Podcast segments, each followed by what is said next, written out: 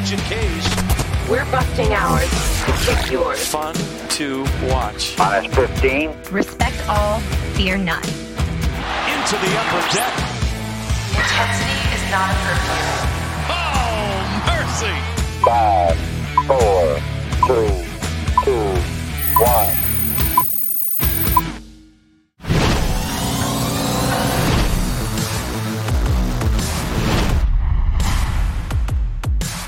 Welcome into the MASN All Access podcast, everybody. Bobby Blanco here with you. And of course, we're presented by Marymount University. Visit MarymountSaints.com to learn more about our student athletes and programs today. Thanks for tuning in live on the MASN Nationals Twitter account at MASN Nationals. Uh, be sure to give them a follow on Instagram and Facebook as well for all your baseball and Nationals content throughout the shutdown and throughout the regular season, if there is a baseball season. And of course, thanks for subscribing to the MASN Access podcast on Spotify, Apple Podcasts, Google Podcasts, and SoundCloud. We really appreciate all the subscriptions and the likes and the replies that we get on all those platforms. So appreciate you there. Got a jam packed episode for you. We're going to have Byron Kerr on from MASNsports.com, his minor league insight on the Nationals uh, later on in the show to preview next week's draft. We're not sure if we'll have a baseball season this year, but we definitely have a draft on Wednesday night, next Wednesday, a week, uh, just under a week away. So we'll have him on to preview how the Nationals will approach a shortened draft and who they might be able to take at their number two overall pick on the opening night next Wednesday. But first and foremost, we're going to get to the news that's not really news, um, again, in the ba- baseball world. So we're going to bring in MASNsports.com's Nationals beat writer Mark Zuckerman. Mark, it's I mean it's I like this a lot because I get to see you a lot more often now. Um, but I feel like every time we're talking, we're not talking about too much. I wish we had some real news uh, Bobby. I mean, you, you, I, I really, I honestly would have thought by now there'd be something. Maybe not a, a deal, but I would have thought that we'd be getting closer or have a have a real idea. And I think what's so frustrating for so many people right now is how it doesn't seem like the two sides are, are showing any urgency to this. To, everyone's pleading with them, like, let's go, let's get this thing going. Especially as you hear other sports uh, start to announce plans for things. And it, it felt like baseball was going to be first all along. And all of a sudden, you're kind of wondering if it's going to happen at all. Right. Yeah. And um, it's it's kind of crazy, especially I think the timing of it all, like you mentioned, is is a little odd because you're right. We thought that baseball not being having started the regular season, okay, this might benefit them from the get go early because they haven't they're not in the middle of the season like some other sports were, so they have some time to push back. But now we saw yesterday the NBA announcing that their patent to play could be ratified as early as today, Thursday.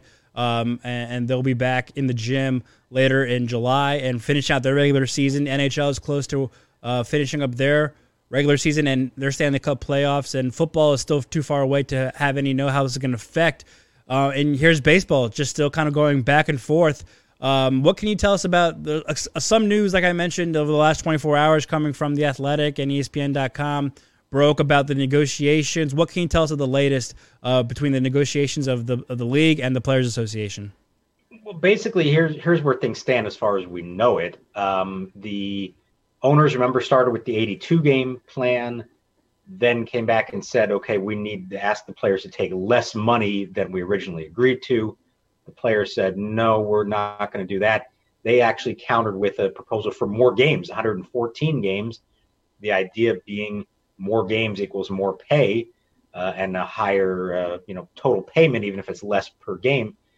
MLB said, no, we're not going to accept that, and actually said we're not even going to present a counter proposal. Now, at the same time, they're sort of floating this idea of unilaterally imposing a 50 game season on uh, the players. And depending on how you interpret the language of, of what they agreed to before, uh, Rob Manfred may have the right to just do that, to say, here's the length of the season. That's what it's going to be. We don't have to negotiate it. The one caveat to that, it sounds like, is that he does not have control, complete control over setting a postseason. So the players do need to agree to that because the postseason is a different entity with TV contracts, different money, and the structure of all that. So uh, the kind of looks like they're at an impasse, at least publicly. I think what you're seeing here is both sides are pretty much saying, here's where we stand, here's where we stand. We don't want to move towards each other to try to find that middle ground. We're going to leave it up to the other side to come to us. And of course, in negotiations, it doesn't work that way. You, you ultimately neither side's going to get what they want. It has to be somewhere in the middle. Uh, and so, ironically, if you look at the midpoint of 50 games versus 114 games, what is that? 82. It sure feels like ultimately that's where this thing ends up going. And now it's just a matter of how much are you paying the players for those 82 games. Right, and then also you mentioned um, some of the phrasing that we saw in the reports from yesterday. Um, the term that the league rejected the union's proposal, and um, I think Jeff Passan even adding that this now, like you mentioned, gives uh, the opportunity opens the door for uh, the commissioner Manfred to just impose a 50 game uh, schedule regular season. So without with the term using rejecting the offer and then also not not countering an offer, have we moved past uh, a quote unquote negotiation stage and going towards it's going to be 50 games or it's going to be nothing? Yeah, that that's the troubling part to me. I never expected that the the league would accept that plan, uh, but you always expect them to say, okay, no, we're not going to do that. Here's another offer. Here we're we're going to move the needle a little bit. Like I said, you ultimately you start here and here, and then you go to here and here, and you can't keep working until you find that middle ground. And what you're seeing now is the two sides saying, no, we're staying right here. We're not moving in at all. Now, that's the public posturing. You would hope that behind the scenes there is more understanding of that. But I wrote about this morning. I've been saying it for weeks now. I think what they need is a deadline, a hard deadline that says if we don't have a deal by midnight on whatever the date is, then there's not going to be a 2020 season.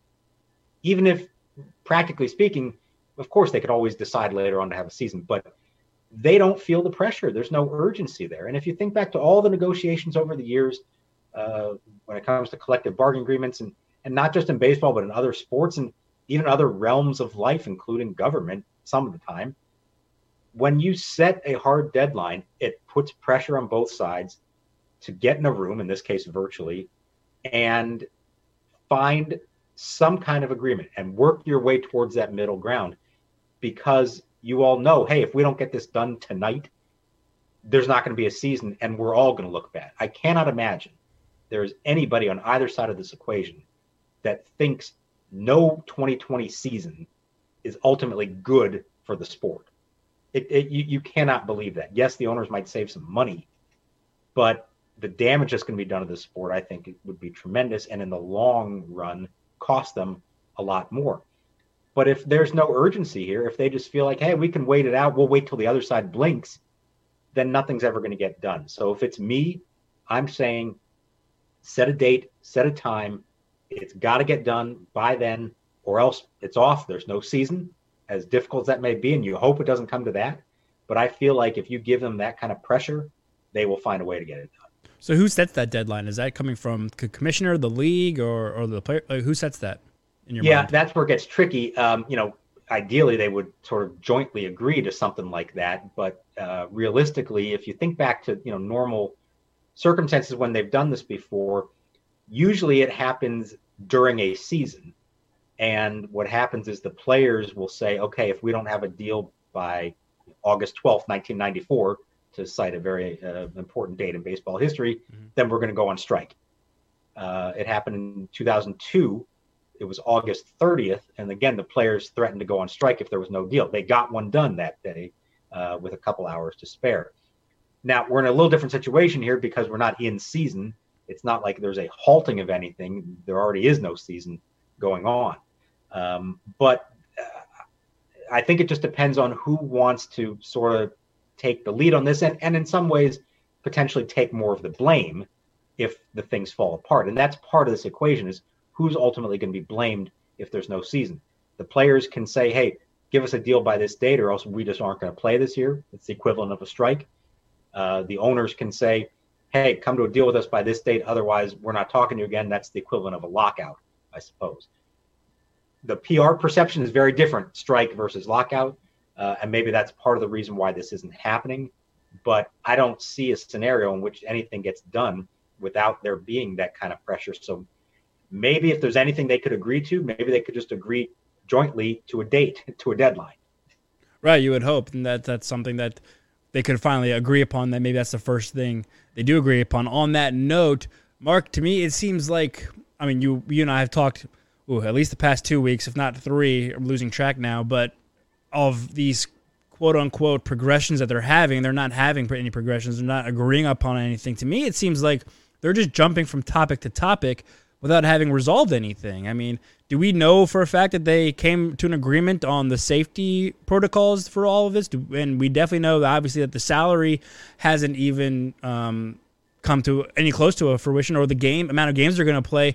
And now, along with those reports from yesterday, they're the next topic they're discussing without having resolved anything is playing without fans. And I was under the assumption, I think you are too, that it was this was always going to be without fans in the stands because, like, like I said earlier, uh, the NBA, the NHL, they have their plans in place all without fans. We're not even sure that football is going to have fans in this in the fall later on this year.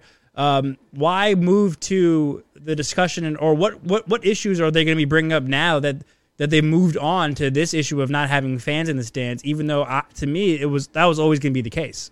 Yeah, it's a great point. Like there are so many other things beyond the money that have to be agreed upon, not the least of which is all those protocols of how they're going to proceed to play a season in the coronavirus world. Which let's not forget that's what the reason for all of this is because of the pandemic. So, um, yeah, I, I am surprised too. You would think that if you can't figure out the money part, then maybe they could figure out the other things. I agreed. I, I thought it was just kind of a given that there were no fans, although I suppose there's a difference between declaring we're going to play a season with no fans and then saying we're going to have to start the season with no fans and then we'll kind of keep reevaluating it along the way because you know who knows maybe by september october the situation has changed and there's the ability to start having some amount of fans in the stands. So maybe they don't want to rule that out completely. But I think it does remind us that all the talk, at least all the attention, has been on the money side of this equation.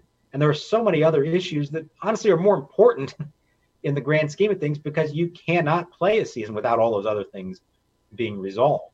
Uh, and so it's unfortunate to me that they've been so tied up in the money that maybe there hasn't been the opportunity or the desire to resolve the other things. I, I do think they're probably closer in to agreement on those other issues. I know the, the league, when it comes to safety precautions, put out certain things. The players came back with some other uh, requests. I, I, think they're going to be all right with that, including the ability for players to opt out.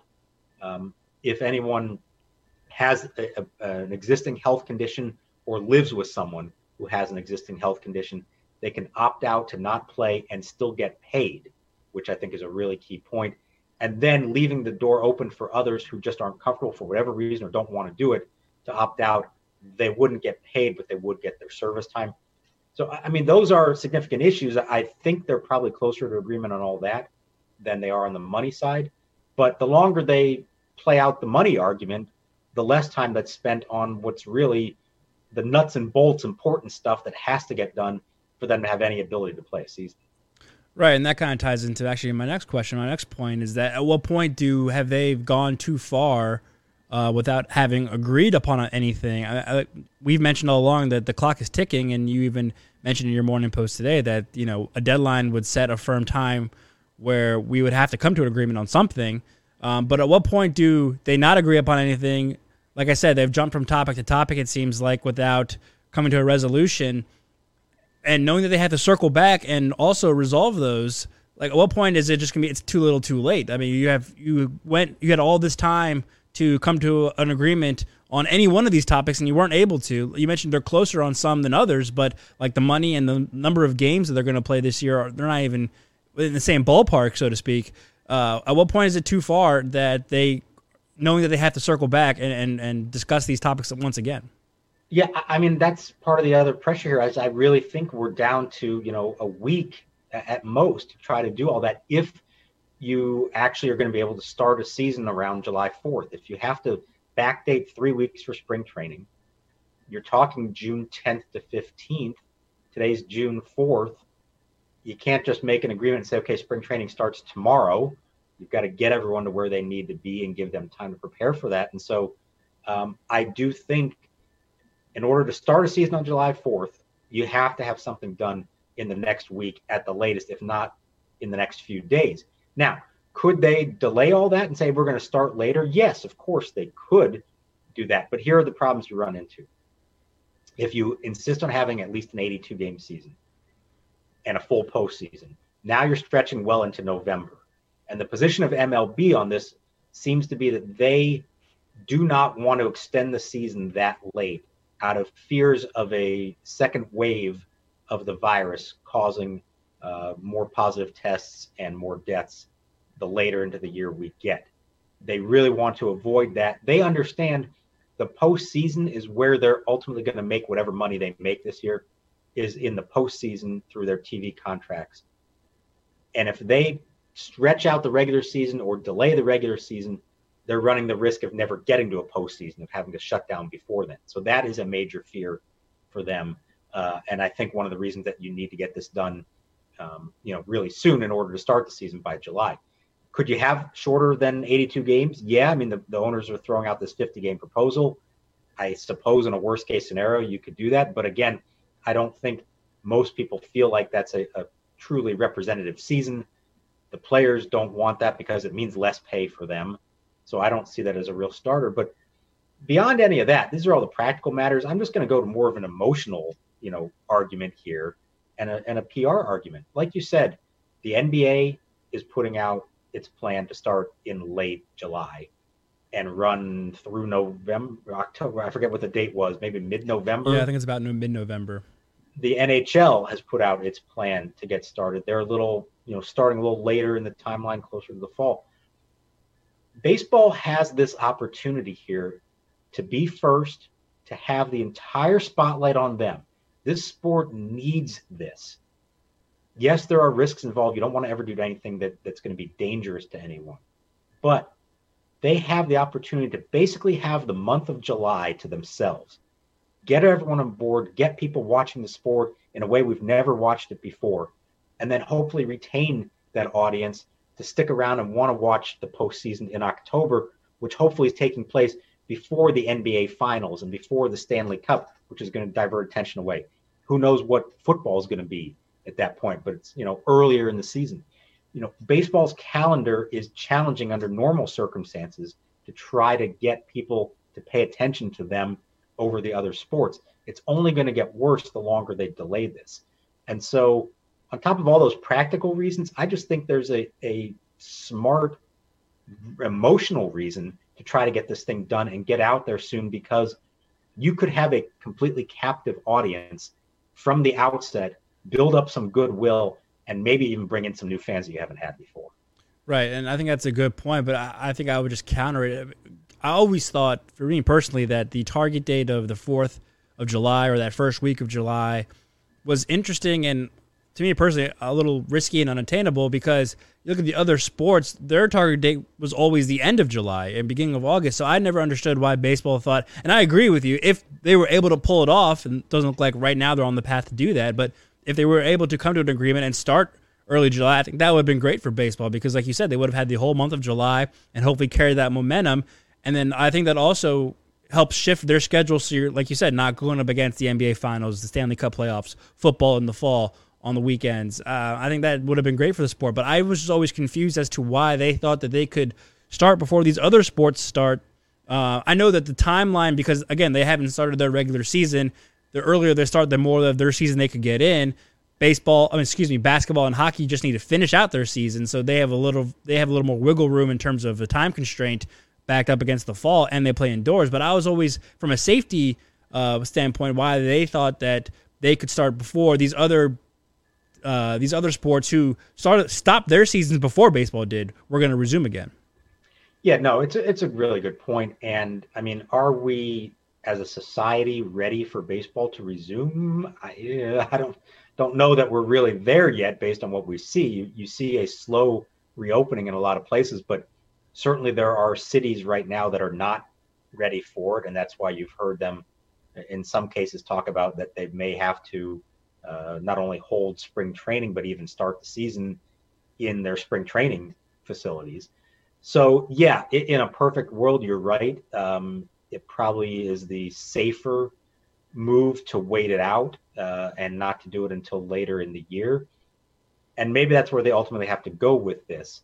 Um, but if you want to have, if their intention is to have something that resembles a, a full season or a half a season, is really what it is, and not stretch your postseason into November and December. And remember, way back at the beginning, there was talk of that of, hey, we're just going to do everything in neutral sites, and we'll we'll play the postseason in you know Florida and Arizona and Dallas and other places where they can actually do that in November and December, and that's fine. We'll do that if we need to. I suppose that's still a possibility, and maybe that is a safer course to go as far as everyone's health is concerned.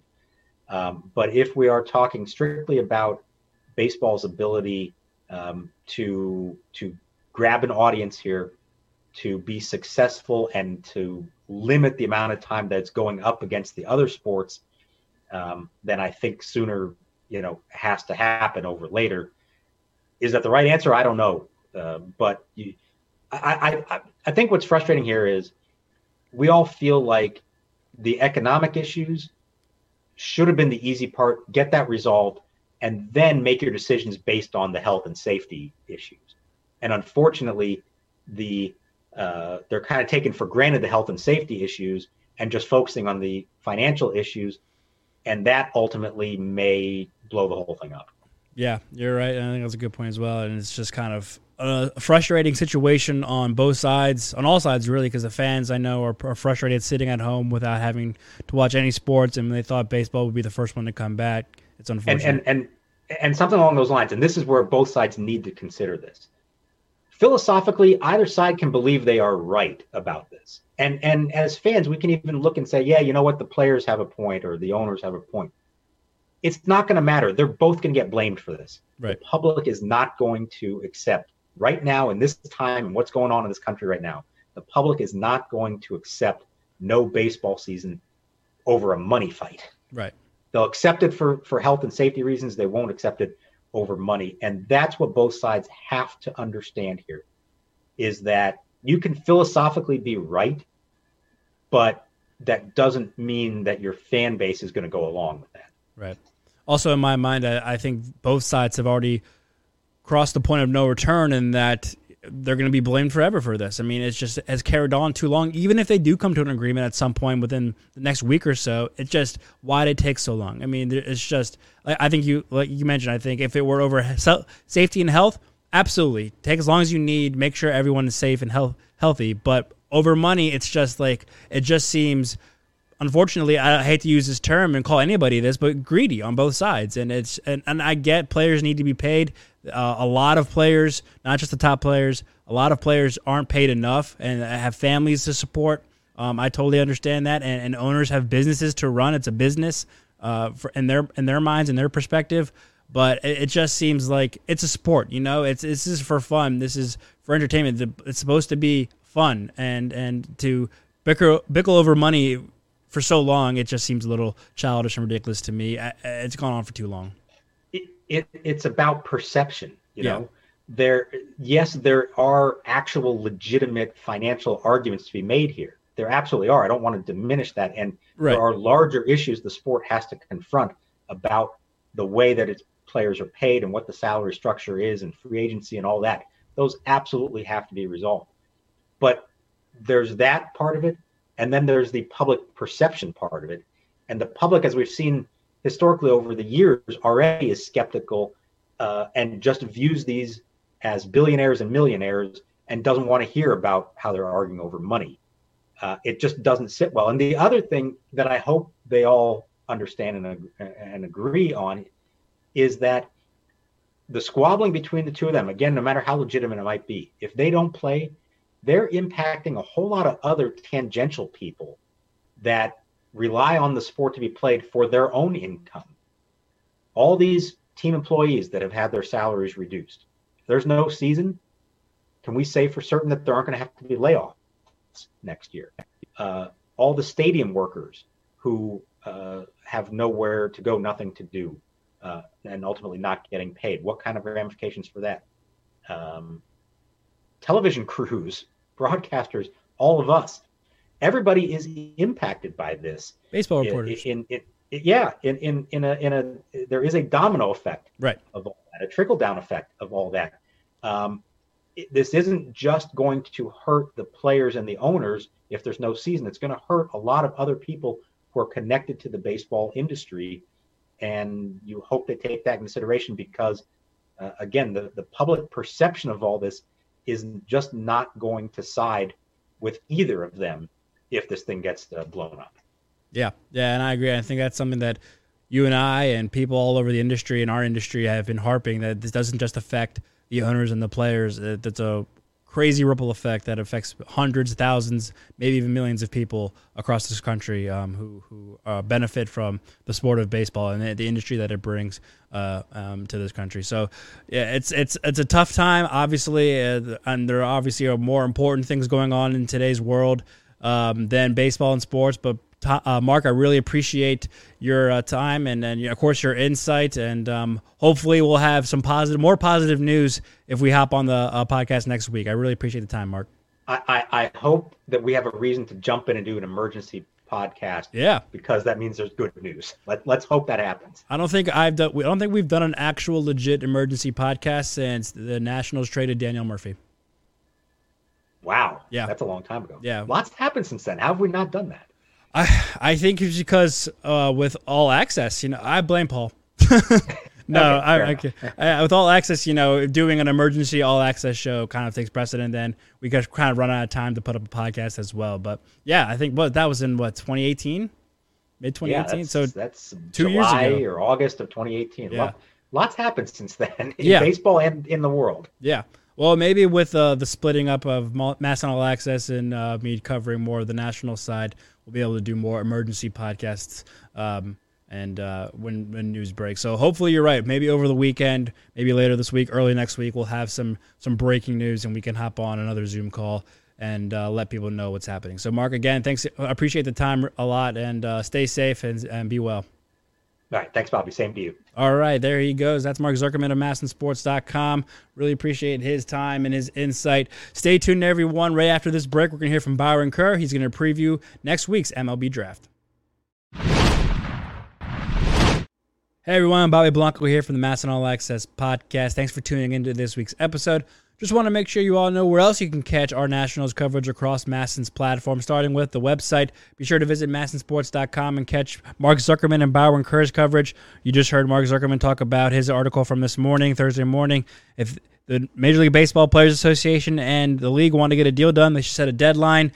Hear his read his thoughts on the website from this morning. And Byron Kerr, he spoke to the Assistant General Manager of International Operations, Johnny DiPuglia, uh, about the Nationals' simple approach paying major dividends in the Dominican Republic in terms of their scouting in the DR. Then also Nationals Classics, of course, this week starting on Friday, June 5th at 12:30. Grab your lunch and watch Juan Soto and Matt Adams homer in the eighth inning as the Nationals beat the Marlins on May 24th, 2019. And of course, Stephen Strasburg, Monday night, 8 o'clock, Monday, June 8th, 8 o'clock. Watch his Game 6 performance against the Astros in the World Series, his dominant performance to help the Nationals win Game 6 by a score of 7 to 2 and force a World Series Game 7. Stay tuned, everyone. Byron Kerr is on the MASN All Access podcast next, talking about the Major League Baseball draft. Back on the MASN All Access podcast, Bobby Blanco here with you, and now joined by MASNsports.com Nats writer and minor league expert Byron Kerr on a Zoom call. Byron, it's been a while. Good to talk to you. How you doing? Good, man. Finally got a haircut. Uh, hopefully, we're, we turn a corner here and trying to stay safe and healthy. I hope your family and all the Nats fans' families are safe and healthy right now as as we cross our fingers for the possibility of baseball. Yeah, I've been uh, kind of toying with the idea of you went and got a haircut. Businesses are opening up right now, obviously, but uh, you know, I got some advice a couple weeks ago from Patrick Corbin, who has been letting his wife cut his hair, and he said to go for it and let my girlfriend cut it, who's staying with me and in quarantine, but she didn't feel too comfortable about it, so we're kind of just letting it go right now. Maybe I can get to a barbershop uh, sometime soon and get my haircut because it's been out of control. Um, I I also wanted to ask you real quick. I, I think I heard correctly on a previous MASN All Access episode. Did you buy and build a grill by yourself? Yes, I did. Yes. How's The, that uh, going? I mean, my, my daughter is very funny. She I think she put a TikTok video together of, of, of daddy uh, cooking on the grill every single night. Can we cook this on the grill? Can we cook that on the grill? Can we cook this? Anyway, I, uh, you know, had been toying with the idea. I had built one a long time ago, and I think it was 10 or 12 years old, and then it went, you know, get, they get old and, and you replace the parts, but eventually the gas line just went. So I had to get a new, a new grill. And I figured I could go to a certain hardware store and buy one and get it on my truck and bring it home, or another certain company will send it to you. And uh, I figured I've got all the time in the world, Bobby. so uh, I'll sit on my back porch and, and build it. And it took me about two hours. The, the directions were great. They also had video directions for me. Uh, excellent stuff. And Yeah. It's not a it's not a big grill or anything like that. But uh, I was pretty proud of myself that I was able to spend two hours and and build a grill. And now we now we grill every single night. So Yeah. it's great. Yeah. Yeah, that's kind of a bonus for me as well. Um, being able to, I'm quarantined at my parents' house in Maryland right now. Um, but had I been in DC in my apartment, I don't have a grill, but I can use my back, my parents' grill in the backyard every night, and I'm the same way. The weather's getting nice finally. It's not too rainy. It's not too cold. Been trying to grill every night. Um, I think I got to I'm trying to do ribs round two this weekend. I, I Oh, didn't do man. ribs too well the first round, so I had to go buy a, a new rack and see if we'll get it Yeah, right. you got to tell me how, how it works out, and I'd love to love It's to get a- a, recipe. it's a gas grill and i tried to smoke it there's a technique to, to smoke it in a gas grill it didn't it took way too long i found a new i found a new technique so hopefully this one pans out for me this uh this weekend and i get i get My- some good my, ribs My problem was that I guess there wasn't any steak to buy for yeah about a month and a half there, and every time you tried to buy a steak, it was ninety bucks. I'm like, okay, yeah chicken. We're gonna have chicken tonight, or we're gonna have salmon or something Right. on a plank. But that's kind of like the know? fun part it feels like a food network food network like cooking game or show it's like what can you find at the grocery store that you can grill i can grill oh, anything Oh, yeah. just find anything i'll throw it on the grill i'll make it work i can grill a pizza if you want me to just find exactly, exactly. find anything and i'll throw it on there just look on Google for the recipe, and Right. there's so many so many fun things you can do. But same thing happened to me. I can't remember if it was, I think it was a, a whole breast of chicken or something like that. And I said, oh, let's throw it on the grill. Yep. And it took a lot longer than I thought it would. Like if you baked uh, chicken or, or if you used Right. an Instapot or something like that. yeah So yeah, I've, I haven't. Not every one of my grill grill uh, successes. I mean, uh, attempts at success have worked out. But that's the fun about fun part about grilling is learning as you go. And right and when you hit a home run, pardon the baseball pun, but if you, you hit a hit a home run, the whole family's happy, and it, and food just tastes better on the grill. So Yep. it's just great. Yeah, yeah, I, I totally agree. I'm trying to put together a uh, quarantine cookbook of all the different things I've tried over the past. We should do like months. a baseball Zoom call, you know, from the grill or something yeah, like that. yeah, yeah. So what do you think about maybe next week for the draft? We can just so what do you think about that pick? Also, these pork chops look delicious. Right. How do you how do you like your hot dog? You like you know a little bit uh, Yeah. cooked or, or or well done? How do you like your steak? You know, right. Uh, awesome. All right. Well, speaking of the draft, I wanted to have you on because you are our MASNsports.com uh, Nats insider for the minor leagues and the farm system.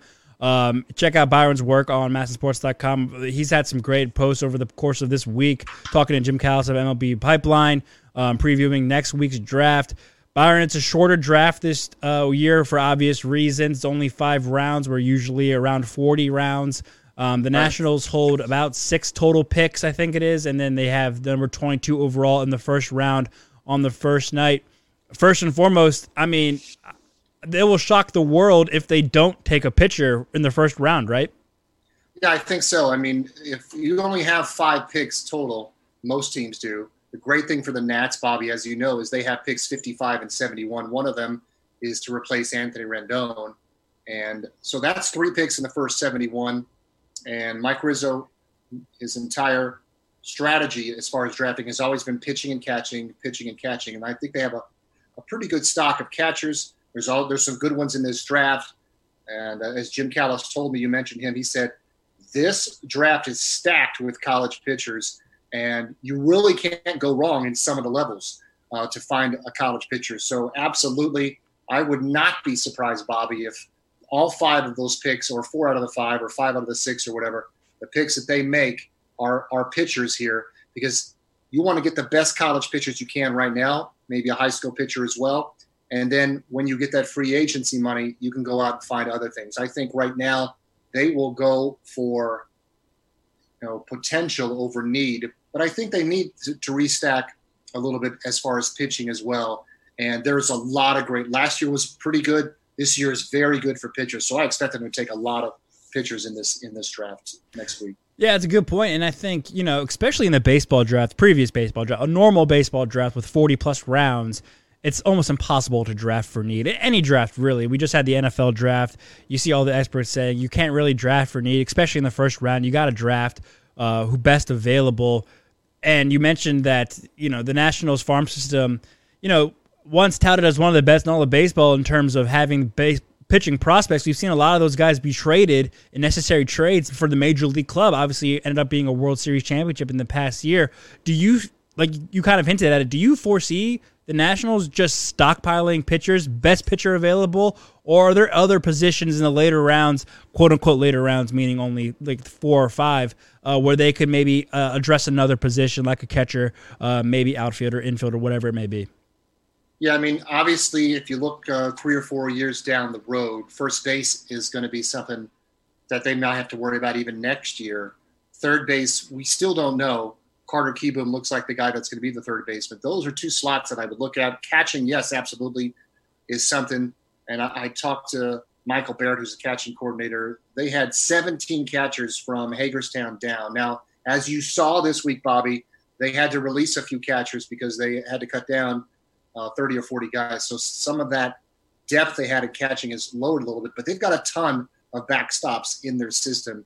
And, you know, if they find a catcher, there are some catchers on the board like Dillon Dillinger, Dingler, rather from Ohio State. If they can get a guy like that, they may consider to, to grab him. But I just think the influx of pitching is so important. You mentioned all those guys. What Sean Doolittle, Ryan Madson, Yan Gomes, Adam Eaton, all these guys Kelvin Herrera, all these guys that were picked up. Three of those guys I mentioned were World Series champions with the Nationals in 2019. Those were brought on by making trades. If you go back to their 2015 draft, Bobby, three of the top four picks were traded uh, recently to stockpile. You know, Lucas Giolito, Dane Dunning, and Reynaldo Lopez. Those were all outstanding pitchers they sent off just to get Adam Eaton. So I could see that scenario playing out in the future where they build all these great pitchers. They have a great system, great coaching staff. Build them up, get them to where they can be, you know, something that another team wants. Johnny DiPuglia was telling me how all the calls they get uh, in their system for for pitchers like Eddy Yean, one of their one of their young Dominican pitchers. Other teams notice that whether it's Baseball America or MLB.com or somebody else doesn't think that their system is that strong based on the other 30 teams. Well, other teams notice that the Nats do have some players in their system, and you know from from the past that Mike Rizzo is willing to trade the best of his prospects to get a major league player so he can win a World Series. Yeah, exactly, and uh, we've seen in the past, and um, that's definitely Mike Rizzo's trend, and he gets the best deal available for the players that he needs. Um, in terms of stockpiling, relo- I, I should say reloading uh, the pitching depth in the minor league system for the Nationals, and, and you kind of hinted it as well that they're going to just go all pitchers, and we're expecting them to take a pitcher at number 22 overall in the first round. Jim Callis on your blog on the MASNsports.com mentioned that this might be one of the best college pitching drafts we've ever seen. Uh, whether that's a direct relation because of the pandemic or not, we it's hard to tell. But there's just so much. Whereas last year there was not as much college pitching coming out of, of, of the draft, but this year it's just stockpiled. There are so many names being floated around. Um, a name that I see coming up um, at 22 a lot in the mock drafts are right-handed pitcher Cole Wilcox out of Georgia. He's the second of one of their two-headed monster of their starting pitchers um, yeah. down in, in, in Georgia. Uh, who do you see the Nats right now? I know we're we're still about a week away, but who do you see the Nats kind of eyeing at 22? It's a great question. The reason you see Cole Wilcox mentioned so much is not only is he a great pitcher, but the Nats drafted him out of high school two years ago, I think the 37th round. So they have already put eyes on him before. They like him. That's why a lot of people kind of gear towards him at 22. The problem is, is that the Milwaukee Brewers like him at 20, and there's some guys uh, between teams between 15 and 20, Bobby, that like Cole Wilcox as well. So even though he might be ranked, say, on a top prospect board of of best available like they do in the NFL at 22, I would expect that he would probably be gone by that time. You, I mentioned, I think before, Carmen Mlodzinski, a right-hander from South Carolina, is another guy that's been mentioned uh, with the Nationals. But the big breakthrough quote that I got from Jim Callis is that he talked to a Nat source who said they like Cade Cavalli, the right-hander from Oklahoma, and they liken it, Bobby, to what happened last year. At 17, they didn't think they had a shot at Jackson Rutledge, and because of all the position players that fell before him or was taken before Jackson Rutledge, Jackson Rutledge fell to the Nationals at 17. The quote he got from a Nat Sorts was, "We hope that happens this year with Cade Cavalli from Oklahoma." That's another guy they really, really like, and if he's at 22, you'd expect him to be in a Nats uniform. Yeah, that's that's a great insight from Jim Callis. Of course, check out Byron's work on MASNsports.com. You'll have draft coverage all this weekend leading up to next week's draft on Wednesday night and Thursday night. You can watch those on MLB Network and ESPN. And of course, MASN All Access will have draft coverage live on our Facebook page um, and on Twitter and YouTube. Byron will be joining us for the coverage as well on draft night.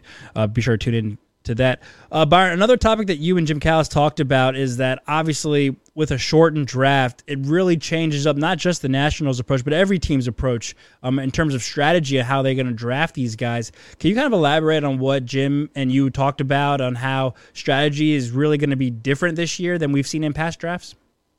Yeah, I think it's really interesting because, as you said, there's only five official rounds. Jim Callis uh, talked about what the coronavirus pandemic could do to baseball in the coming years because all the, the drafting we're seeing this year, all the scouting rather that, that's happened has already happened, Bobby. It happened really in the summer of 2019. It happened at the beginning of the collegiate season. But what if there's no season? It looks like there's going to be no season, no summer showcases, no chances to see high school players. The 2021 draft is going to be something we have never seen. Obviously, this one is five rounds. Next year, they have it scheduled for 20 rounds, Bobby, but they could change that because of the coronavirus pandemic. They could turn it down to 10 or 5 like they did this year. And the issue for free agents here, Bobby, is what Jim Callis made a point, and you can read it on masnsports.com, is yes, $20,000 is maybe not the signing bonus, Bobby, that you would get at 6 through 10 or even to the 15th round. Some of those guys could get uh, signing bonuses if it was a regular year up to $300,000, $150,000 you're not going to get that this year because uh, of the of the uh, attempts to control costs in Major League Baseball. Twenty thousand dollars is nothing to sneeze at, but it's not going to be what you would have gotten years past. However, you don't want to sleep on it because you don't want to be thrown back into the pot and wait till next year when you're 22 or 23 years old. Then you're in the draft with the 2021s, and all of a sudden there's two players for every one draft pick. So he sees it that a lot of the guys, even though it's only 20 grand, uh, I know 20 grand's a lot of money, hmm. but to a, a, a, pro baseball player, they're going to jump at the chance, I think, to uh, to sign because they want to at least get into the organization, if you will. If you're a national, or if you're a Ranger, or if you're a Dodger, you want to get into that system.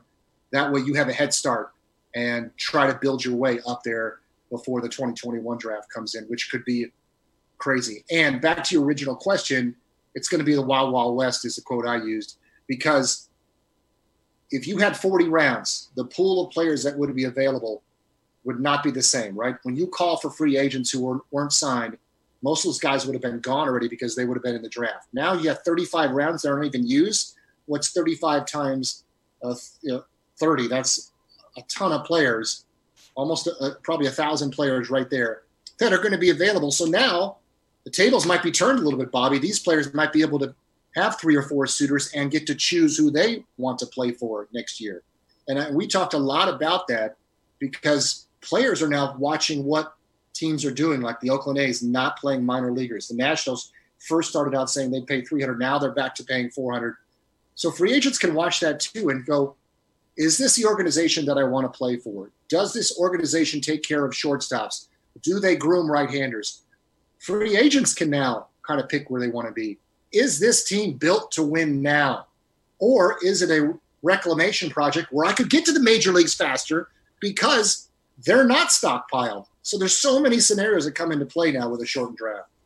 Yeah, it's great insight and a great topic conversation. And I think a lot of people are I think it's super interesting the way how it's going to affect next year's draft. I think a lot of people are obviously focused on this year. I mean, baseball in general has been affected. Every sport, everybody has been affected by this pandemic and this shutdown um, over the past three months. But I think everyone's focused on well, how is it going to affect this year's draft? There's not you know, these high schoolers didn't even play a game. Some of these guys didn't get to play a game this season. So how are they going to have any tape on them to be drafted when they probably would have been if they were able to play their full season? A lot of college guys didn't get their last senior season to play, you know, that last chance to put really good tape on film um, and maybe move up some draft boards or, or catch an eye of some scouts. Um, and but then you take all of that and like you mentioned, the ripple effect it has, it moves over till next year to some of the guys who might not want to take play, part in this draft and maybe hold out. And I'm talking about college players go Yeah. into next year's draft because hey, I, I really I'm not going to be drafted that high this year, and with a shortened draft, I'm not not going to be taken at all. So I'm going to go back to school next year and try to get my senior year back. Um, and hopefully play and then maybe move up the draft board. And that's an influx. I think you mentioned in your article of over a thousand players, not just entering free agency after the draft this year, but possibly entering next year's draft pool that could affect the people or the players that were already expected to go in 2021. So it's just a huge logjam looking forward to next year's draft. That yes, expanded to 20 rounds, but that's still maybe less than half of a normal draft, and there's just not there's going to be more players and less picks, um, and then we're going to see this ripple effects uh, affect the baseball draft for years to come. Yeah, I mean, do you go back for your senior season, senior season, sorry, and get your degree because you do not know if you're going to be able to play baseball as a job after that? That's another scenario that might play in. Do you get your your graduate degree? Do you do you play that extra year? You, I think college players have an advantage, a major advantage in this draft because you know they still have other options that they they could decide on. Plus, you know how many times, Bobby, have we watched the NFL draft where they have mock draft 2.0, mock draft 3.0, 4.0, 5.0. It goes on, on and on. There's no two, there's nothing past 2.0 because none of these guys are moving up and down the boards. There is no college world series. There is no regional. Jim Callis made the point. What if Cole Wilcox went into the regional and threw back to back two hitters, shut people out? He would jump from 22 to the top 10. What if Emerson Hancock got knocked around in the regionals and gave up 10 hits and 10 runs each game? He might go down there's no movement. It is set in stone.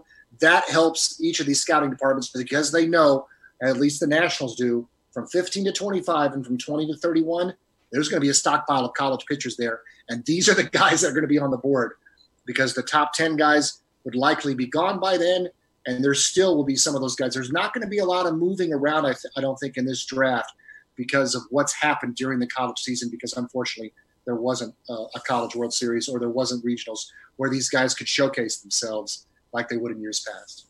Yeah, it's a crazy situation of all, and I think you were able to sum it up really well on uh, your article at MASNsports.com. Uh, check it out. A new look draft forces teams to adjust strategy. You ended the article by saying this year's draft is going to look quite different than what we saw last June. Then the feeding frenzy of free agency begins. Potential draft picks will want to make careful decisions this summer as they embark on their dream to play in the major leagues because this opportunity might not come back around next year. Unfortunately, these upcoming abbreviated drafts might become the new normal to which everyone will have to adjust. Uh, yeah, it's just so many things affect or are, are having a wide ranging effect, not just in the major league system and the minor league system. Um, Byron, let's also touch on that free agency frenzy that you're talking about. Um, with the twenty thousand dollars, you're only allowed allotted to a free undrafted free agent, um, and it really becomes a wide ranging recruiting process. I, I, you said that there's going to be probably over a thousand players that are going to be entering this quote unquote free agency pool, pool after the draft. What and you also mentioned that the fact that you know the news over the this past weekend for the Nationals not paying their minor leaguers their full stipend and then going back on that. What factors that the Nationals have to offer that could they they could use to recruit these free agencies or free agents to sign with the Nationals after the draft?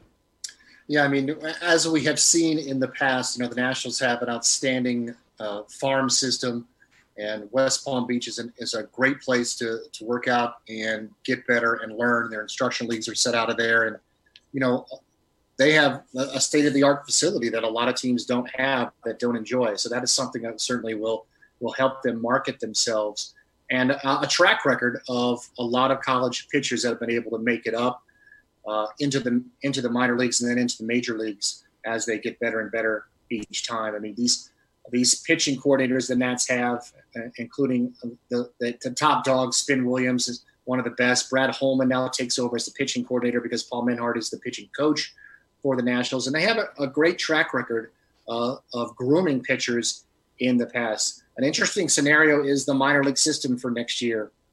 Uh, 40 teams look like they might they might be scuttled for 2021. That includes, unfortunately for the Nationals, low single A Hagerstown and short season single A Auburn. And those players are very similar to each other because a lot the short season Auburn guys are the guys usually are collegiate players or or uh, Dominican players that have, have moved up and and need uh, to kind of showcase for June, July, and August. If those two teams are gone, that's what 50 or 60 players that will have to be put somewhere else. Or Bobby, does it mean that you just don't sign 50 or 60 more guys or 30 or 40 more guys? So I think that's going to affect the free agency. We're so used to seeing 40 rounds. I you know I would imagine they're not going to sign 40 players or, or something like that, or they're not going to draft like they would in the past you know, could it be just half that? Could it be just 20 guys? Because they just they just had to cut 40 guys from the roster anyway because there is no minor league system. If if there is no minor league schedule, you can't take what 200 guys or whatever and put them in West Palm Beach. It's just too much. So I think it's gonna it's gonna change how the Nationals draft this year because of, of the numbers. It's just not going to be as many guys, and so they're going to be pretty pretty picky about uh, which which guys they select to come play for them. But as I mentioned, and as Jim Callis mentioned, you know the Nationals are are are a good team to go to because they have proven that their ownership is willing to pay uh, these younger guys to get them if they're good enough uh, to sign with the team. And I know twenty twenty thousand dollars is the stipend right now that they're allowed to give uh, for these free agents, but they will take care of their own. Obviously, changing uh, of the story from 300 to 400 certainly helps them. Whereas you have teams like the Oakland A's that that aren't playing their minor leagues at all. As Jim Callis made the point in the article, why would you want to sign with the Oakland A's if they're not even going to pay their minor leaguers? I would expect a lot of guys, if they were given the choice, Bobby, between the Oakland A's and another team, they might choose another team, regardless of the situation, if they feel like that they're not going to be treated fairly, you know, heading into 2021. So that's that's a that's a, a, scenario that's interesting. That you always think that one side has all the power. Well, you know, the, some free agent players who are especially college players, as you mentioned, they have more than one choice now, Bobby. They don't have to just go with the first choice that they're offered. They can go back to school. They can wait for other calls. So they have a, a little bit of strength on their side too. Yeah, absolutely. It's going to be very interesting to see how this all plays out, and also unfortunate that you know this pandemic and this shutdown and shortened draft, shortened seasons might also cause some ball players to have to unfortunately end their careers uh, just because of the way it all shakes out. Um, it's not an ideal situation for anyone, but uh, I know the Nationals and, and teams across the league are trying to make the best of it, and hopefully these players have uh, places to go, able to sign after the draft if they're not drafted, or able to play next year, next spring, and then maybe latch onto a team um, in 2021. Uh, real quick, Byron, before I let you go, uh, mentioned your conversations with Jim Callis on the website um, that are up right now. Uh, you have some uh, interviews with college coaches in the works coming up uh, over the next couple of days. Can you tell us a little bit about that?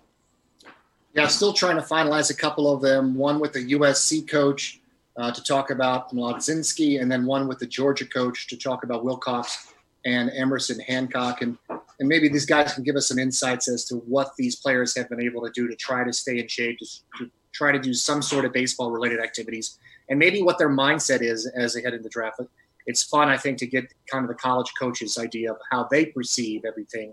Uh, you'll remember a few weeks back, I interviewed the BYU coach, and he talked about how emotional that was for him to walk in uh, to the clubhouse right before their game against Loyola Marymount and tell all 25 guys that not only the game wasn't going to be played, but that their season was over. So, you know, a lot of these guys, these college coaches are very important, extremely valuable to uh, pro ball because of how good they are at coaching and getting these guys ready. So it'll be interesting to see if I can get some insight on Wilcox and Mlodzinski, two guys the Nationals might have a chance at, at drafting. And, and so look out for that as well coming up. Try to get some insight from those two college coaches. Yeah, be sure to check that out on masnsports.com. Also, give Byron a follow on Twitter at MASNKerr for all the latest uh, minor league updates and uh, potential previews of drafting uh, players. Uh, Byron, stay safe. Uh, got a little We've got a little guest in the background. Stay safe. Uh, glad to see you're doing well. Good to talk to you after a while, and, and keep grilling. Uh, hope we'll see you soon.